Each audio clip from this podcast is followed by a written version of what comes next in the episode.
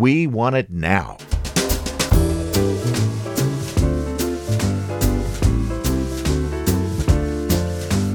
This is the LifeSpring Family Audio Bible, and I'm sure glad you're here today. I'm coming to you from Riverside, California, and podcasting since 2004, I'm your OG Godcaster, Steve Webb. This is the daily podcast where we're reading through the entire Bible in a year. Our reading today is 1 Samuel 21 through 25, and I'm calling the episode In the Fullness of Time. Let's get to it. 1 Samuel chapter 21. David went to the priest Ahimelech in Nob. Ahimelech came out trembling to meet him and said, "Why did you come here all by yourself?" "I'm here on the king's business," David answered. "He told me not to let anyone know what he sent me to do. As for my men, I've told them to meet me at a certain place. Now then, what supplies do you have? Give me 5 loaves of bread or anything else you have." The priest said, "I don't have any ordinary bread, only sacred bread. You can have it if your men haven't had sexual relations recently." "Of course they haven't," answered David. "My men always keep themselves ritually pure, even when we go out on an ordinary mission. How much more this time when we are on a special mission?"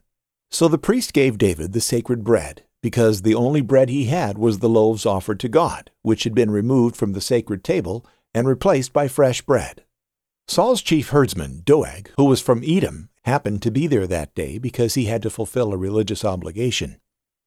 David said to Ahimelech, "Do you have a spear or a sword you can give me? The king's orders made me leave in such a hurry that I didn't have time to get my sword or any other weapon." Ahimelech answered, "I have the sword of Goliath the Philistine, whom you killed in Elah Valley. It is behind the ephod, wrapped in a cloth. If you want to take it, take it. It's the only weapon here." "Give it to me," David said. "There is not a better sword anywhere." So David left, fleeing from Saul, and went to King Achish of Gath. The king's officials said to Achish, "Isn't this David, the king of his country? This is the man about whom the women sang as they danced, 'Saul has killed thousands, but David has killed tens of thousands.'" Their words made a deep impression on David, and he became very much afraid of King Achish. So whenever David was around them, he pretended to be insane and acted like a madman when they tried to restrain him. He would scribble on the city gates and let spit drool down his beard. So Achish said to his officials, "Look, the man is crazy. Why did you bring him to me? Don't I have enough madmen already? Why bring another one to bother me with his crazy actions right here in my own house?" 1 Samuel chapter 22. David fled from the city of Gath and went to a cave near the town of Adullam. When his brothers and the rest of the family heard that he was there, they joined him. People who were oppressed or in debt or dissatisfied went to him, about 400 men in all, and he became their leader. David went on from there to Mizpah in Moab and said to the king of Moab, "Please let my father and mother come and stay with you until I find out what God is going to do for me." So David left his parents with the king of Moab, and they stayed there as long as David was hiding out in the cave. Then the prophet Gad came to David and said, "Don't stay here. Go at once to the land of Judah." So David left and went to the forest of Hereth. One day Saul was in Gibeah, sitting under a tamarisk tree on a hill, with his spear in his hand, and all his officers were standing around him.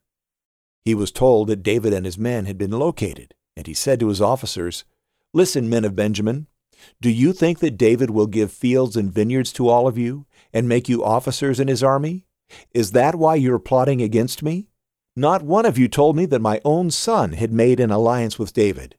No one is concerned about me or tells me that David, one of my own men, is right now looking for a chance to kill me, and that my son has encouraged him." Doeg was standing there with Saul's officers, and he said, "I saw David when he went to Ahimelech, son of Ahitub, in Nob."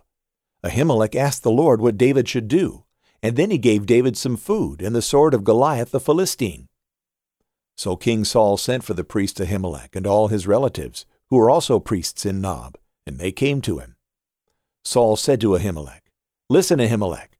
"At your service, sir," he answered. Saul asked him, "Why are you and David plotting against me? Why did you give him some food and a sword and consult God for him? Now he is turned against me and is waiting for a chance to kill me." Ahimelech answered, "David is the most faithful officer you have. He is your own son-in-law. captain of your bodyguard, and highly respected by everyone in the royal court. Yes, I consulted God for him, and it wasn't the first time. As for plotting against you, your majesty must not accuse me or anyone else in my family. I don't know anything about this matter." The king said, "Ahimelech, you and all your relatives must die." Then he said to the guards standing near him, "Kill the Lord's priests. They conspired with David and did not tell me that he had run away, even though they knew it all along." But the guards refused to lift a hand to kill the Lord's priests. So Saul said to Doeg, "You kill them." And Doeg killed them all. On that day he killed 85 priests who were qualified to carry the ephod. Saul also had all the other inhabitants of Nob, the city of priests, put to death, men and women, children and babies, cattle, donkeys, and sheep. They were all killed. But Abiathar, one of Ahimelech's sons, escaped and went and joined David. He told him how Saul had slaughtered the priests of the Lord. David said to him, "When I saw Doeg there that day, I knew he would be sure to tell Saul. So I am responsible for the death of all your relatives. Stay with me and don't be afraid. Saul wants to kill both you and me, but you will be safe with me." 1 Samuel chapter 23. David was told, "The Philistines are fighting against the town of Keilah. They're stealing grain from the threshing floors." So he asked the Lord for advice. He said, "Should I go and attack those Philistines?" The Lord answered him, "Go and attack them, save Keilah." But David's men said to him, "We're afraid here in Judah. Suppose we go to Keilah and fight against the Philistine army. Then we'll be even more afraid." Once again David asked the Lord what he should do. The Lord answered him, "Go down to Keilah. I'm going to hand the Philistines over to you." So David and his men went to Keilah. They fought against the Philistines and carried off their livestock. David wounded and killed large numbers of Philistines, and he saved the people of Keilah. Abiathar, the son of Ahimelech, had brought the linen apron down with him from Nob. He did it when he ran away to David at Keilah. Saul was told that David had gone to Keilah. He said, "God has handed him over to me. David has trapped himself by entering a town that has gates and heavy metal bars." So Saul brought together all of his soldiers to go to battle. He ordered them to go down to Keilah. He told them to surround David and his men. He told them to get ready to attack them. David learned that Saul was planning to attack him, so he said to the priest Abiathar, "Bring the linen apron." Then David said, "Lord, you are the God of Israel. I know for sure that Saul plans to come to Keilah. He plans to destroy the town because of me. Will the citizens of Keilah hand me over to him? Will Saul come down here as I've heard he would? Lord, you are the God of Israel. Please answer me." The Lord said, "He will come down." Again David asked, "Will the citizens of Keilah hand me and my men over to Saul?" And the Lord said, "They will." So David and his men left Keilah. The total number of them was about 600. They kept moving from place to place. Saul was told that David had escaped from Keilah, so he didn't go there. Sometimes David stayed in places of safety in the desert. At other times he stayed in the hills of the desert of Ziph. Day after day, Saul looked for him, but God didn't hand David over to him. David was at Horesh in the desert of Ziph. There he learned that Saul had come out to kill him. Saul's son Jonathan went to David at Horesh. He told David that God would make him strong. "Don't be afraid," he said. "My father Saul won't lay a hand on you. You will be king over Israel, and I will be next in command. Even my father Saul knows this." The two of them made a covenant in the sight of the Lord. Then Jonathan went home, but David remained at Horesh. The people of Ziph went up to Saul at Gibeah. They said, "David is hiding among us. He's hiding in places of safety at Horesh. Horesh is south of Jeshimon on the hill of Hakkilah. King Saul, come down when it pleases you to come. It will be our duty to hand David over to you." Saul replied, "May the Lord bless you because you were concerned about me. Make sure you are right. Go and check things out again. Find out where David usually goes. Find out who has seen him there. People tell me he's very tricky. Find out about all of the hiding places he uses. Come back to me with all the facts. I'll go with you. Suppose he's in the area. Then I'll track him down among all the family groups of Judah." So they started out. They went to Ziph ahead of Saul. David and his men were in the desert of Maon. Maon is south of Jeshimon, in the Arabah Valley. Saul and his men started out to look for David. David was told about it, so he went down to a rock in the desert of Maon to hide. Saul heard he was there, so he went into the desert of Maon to chase David. Saul was going along one side of the mountain. David and his men were on the other side. They were hurrying to get away from Saul. Saul and his army were closing in on David and his men. They were about to capture them. Just then a messenger came to Saul. He said, "Come quickly, the Philistines are attacking the land." So Saul stopped chasing David. He went to fight against the Philistines. That's why they call that place Selah Hamalikov. David left that place. He went and lived in places of safety near En-Gedi. 1 Samuel chapter 24. Saul returned from chasing the Philistines. Then he was told, "David is in the desert of En-Gedi." So Saul took 3,000 of his best soldiers from the whole nation of Israel. He started out to look for David and his men. He planned to look near the rocky cliffs of the wild goats. He came to some sheep pens along the way. A cave was there. Saul went in to go to the toilet. David and his men were far back in the cave. David's men said, "This is the day the Lord told you about. He said to you, 'I will hand your enemy over to you. Then you can deal with him as you want to.'" So David came up close to Saul without being seen. He cut off a corner of Saul's robe. Later, David felt sorry that he'd cut off a corner of Saul's robe. He said to his men, "May the Lord keep me from doing a thing like that to my master again. He is the Lord's anointed king. So I promise that I will never lift my hand to strike him down. The Lord has anointed him." David said that to warn his men. He didn't allow them to attack Saul. So Saul left the cave and went on his way. Then David went out of the cave. He called out to Saul, "King Saul, my master." When Saul looked behind him, David bowed down. He lay down flat with his face toward the ground. He said to Saul, "Why do you listen when men say David is trying to harm you? This very day you've seen with your own eyes how the Lord handed you over to me in the cave. Some of my men begged me to kill you, but I spared you. I said, 'I will never lift my hand to strike my master down. He is the Lord's anointed king.' Look, my father, look at this piece of your robe in my hand. I cut off the corner of your robe, but I didn't kill you. I want you to know and understand that I'm not guilty of doing anything wrong. I haven't turned against you. I haven't done anything to harm you, but you are hunting me down. You want to kill me. May the Lord judge between you and me, and may the Lord pay you back because of the wrong things you have done to me, but I won't lay a hand on you. People say evil acts come from those who do evil, so I won't lay a hand on you. King Saul, who are you trying to catch? Who do you think you are chasing? I'm nothing but a dead dog or a flea. May the Lord be our judge. May he decide between us. May he consider my case and stand up for me. May he show that I'm not guilty of doing anything wrong. May he save me from your powerful hand." When David finished speaking, Saul asked him a question. He said, "My son David, is that your voice?" And Saul sobbed out loud. "You are a better person than I am," he said. "You have treated me well, but I have treated you badly. You have just now told me about the good things you did to me. The Lord handed me over to you, but you didn't kill me. Suppose a man finds his enemy. He doesn't let him get away without harming him. May the Lord reward you with many good things. May he do it because of the way you treated me today. I know for sure that you will be king. I know that the kingdom of Israel will be made secure under your control. Now take an oath in the name of the Lord. Promise me that you won't cut off my children from my family. Also, promise me that you won't wipe out my name from my family line." So David took an oath and made that promise to Saul. Then Saul returned home. But David and his men went up to his usual place of safety.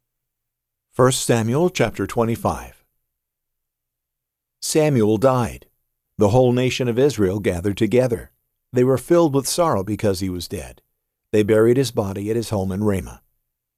Then David went down into the desert of Maon. A certain man in Maon was very wealthy. He owned property there at Carmel. He had 1,000 goats and 3,000 sheep. He was clipping the wool off the sheep in Carmel. His name was Nabal. His wife's name was Abigail.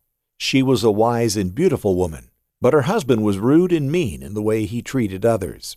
He was from the family of Caleb. David was staying in the desert of Maon. While he was there, he heard that Nabal was clipping the wool off his sheep. So he sent for 10 young men. He said to them, "Go up to Nabal at Carmel. Greet him for me. Say to him, 'May you live a long time. May everything go well with you and your family, and may things go well with everything that belongs to you. I hear that you are clipping the wool off your sheep. When your shepherds were with us, we treated them well. The whole time they were at Carmel, nothing that belonged to them was stolen. Ask your own servants, they'll tell you. We've come to you now at a happy time of the year. Please show favor to my young men. Please give me and my men anything you can find for us.'" When David's men arrived, they gave Nabal the message from David. Then they waited. Nabal answered David's servants, "Who is this David? Who is this son of Jesse? Many servants are running away from their masters these days. Why should I give away my bread and water? Why should I give away the meat I've prepared for those who clip the wool off my sheep? Why should I give food to men who come from who knows where?" So David's men turned around and went back. When they arrived, they reported to David every word Nabal had spoken. David said to his men, "Put on your swords." So they put their swords on. David put his on too. About 400 men went up with David. 200 men stayed behind with the supplies. One of the servants warned Nabal's wife, Abigail. He said, "David sent some messengers from the desert to give his greetings to our master, but Nabal shouted at them and made fun of them. David's men had been very good to us. They treated us well. The whole time we were near them out on the fields, nothing was stolen. We were taking care of our sheep near them. During that time, they were like a wall around us night and day. They kept us safe. Now think it over. See what you can do. Horrible trouble will soon come to our master and his whole family. He's such an evil man that no one can even talk to him." Abigail didn't waste any time. She got 200 loaves of bread and 2 bottles of wine. The bottles were made out of animal skins. She got 5 sheep that were ready to be cooked. She got a bushel of grain that had been cooked. She got 100 raisin cakes. She got 200 cakes of pressed figs. She loaded all of it on the back of donkeys. Then she told her servants, "Go on ahead, I'll follow you." But she didn't tell her husband Nabal about it. Abigail rode her donkey into a mountain valley. There she saw David and his men. They were coming down toward her. David had just said, "Everything we've done hasn't been worth a thing. I watched over that fellow's property in the desert. I made sure none of it was taken, but he has paid me back evil for good. I won't leave even one of his men alive until morning. If I do, may God punish me greatly." When Abigail saw David, she quickly got off her donkey.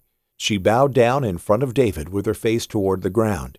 She fell at his feet. She said, "Please let me speak to you, sir. Listen to what I'm saying. Let me take the blame myself. Don't pay any attention to that evil man Nabal. His name means foolish person, and that's exactly what he is. He's always doing foolish things. I'm sorry I didn't get a chance to see the men you sent. Sir, the Lord has kept you from killing Nabal and his men. He's kept you from using your own hands to get even. May what's about to happen to Nabal happen to all of your enemies. May it also happen to everyone who wants to harm you. And may it happen just as surely as the Lord and you are alive.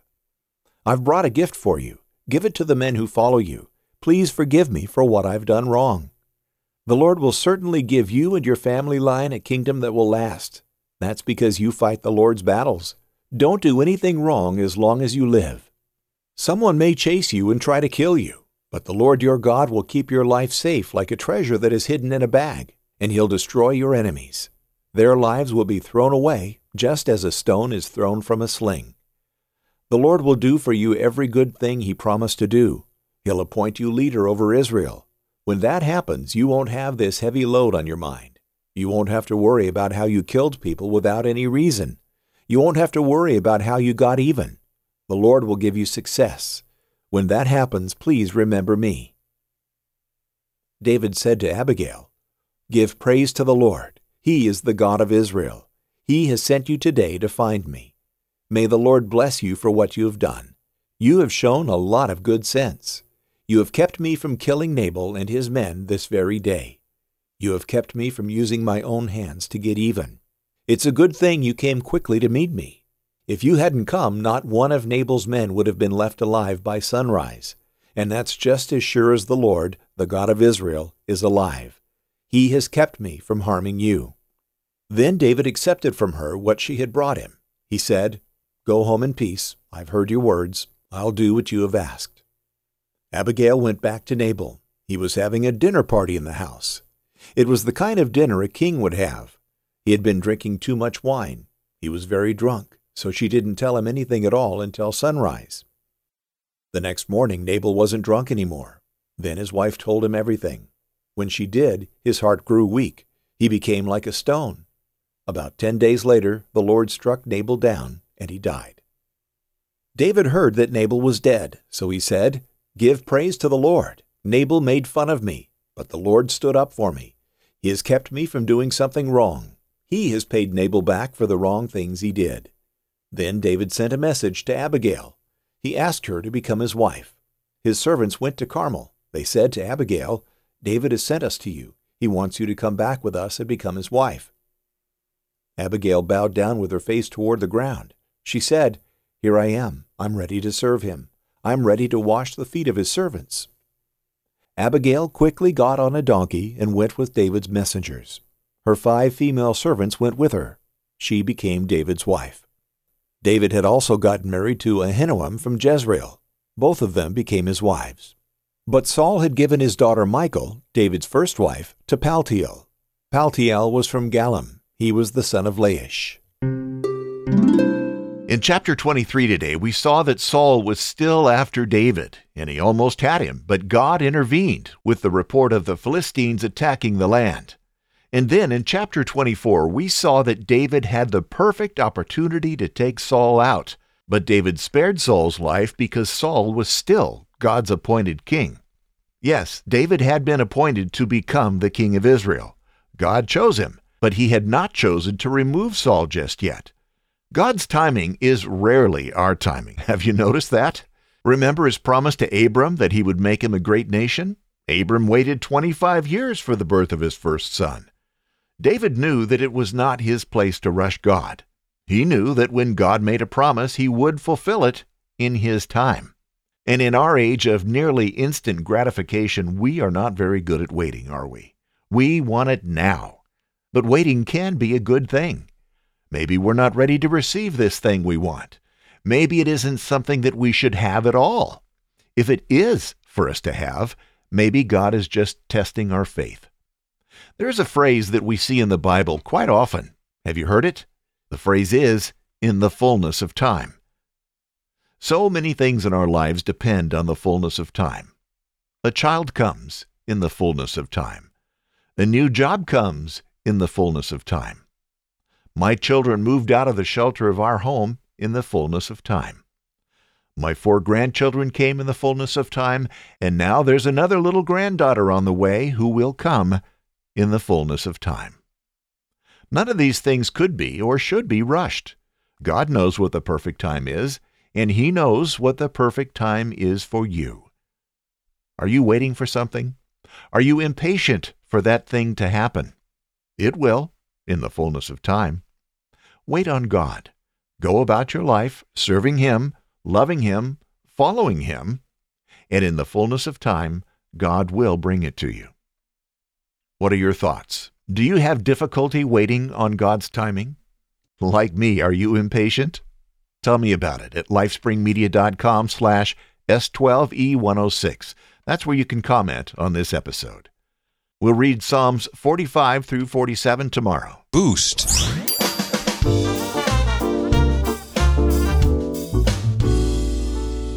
Beloved, who could you share this show with? Who do you know that would enjoy it? Who would benefit from it? Tell them face-to-face or text them a link or email the link. Let people know about the show. It'll mean more coming from you than anyone else. Share it on Twitter, Facebook, Instagram, LinkedIn, No Agenda Social, any Mastodon instance.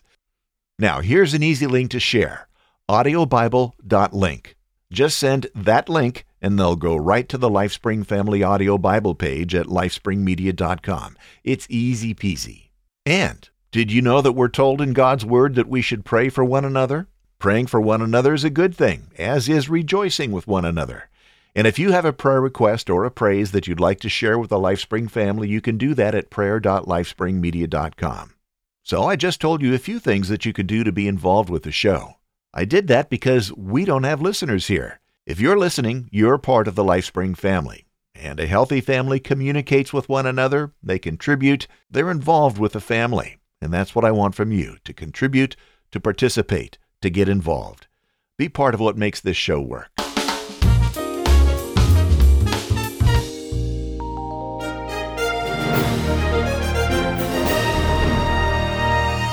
On this date in church history, December 14th, 1836, Francis Ridley Havergal was born. Frances was an English devotional poet who was an incessant writer. She wrote a number of enduring hymns, including Take My Life and Let It Be, Lord Speak to Me That I May Speak, and Who is on the Lord's Side? As a matter of fact, I did an episode of LifeSpring Hymn Stories on the hymn Take My Life and Let It Be. I'll put a link on the show notes page to that episode of LifeSpring Hymn Stories if you'd like to listen. And what is the show notes page? LifespringMedia.com/S12E106. Also on December 14th, 1853, Illinois Institute was opened by the Wesleyans, and in 1860, the financially troubled institution requested help from the wealthier Congregationalists. Jonathan Blanchard, a Presbyterian pastor and academic, was appointed president, and the school changed its name to Wheaton College.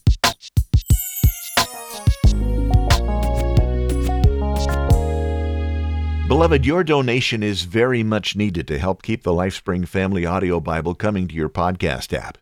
If you're listening to the show, it must have some value to you. Would you be sorry to see it end? Then help keep it alive. I'm not asking for a fixed amount. You decide what it's worth to you. Then go to lifespringmedia.com/support and send that amount. I'm confident God will bless you, and I'll be very thankful.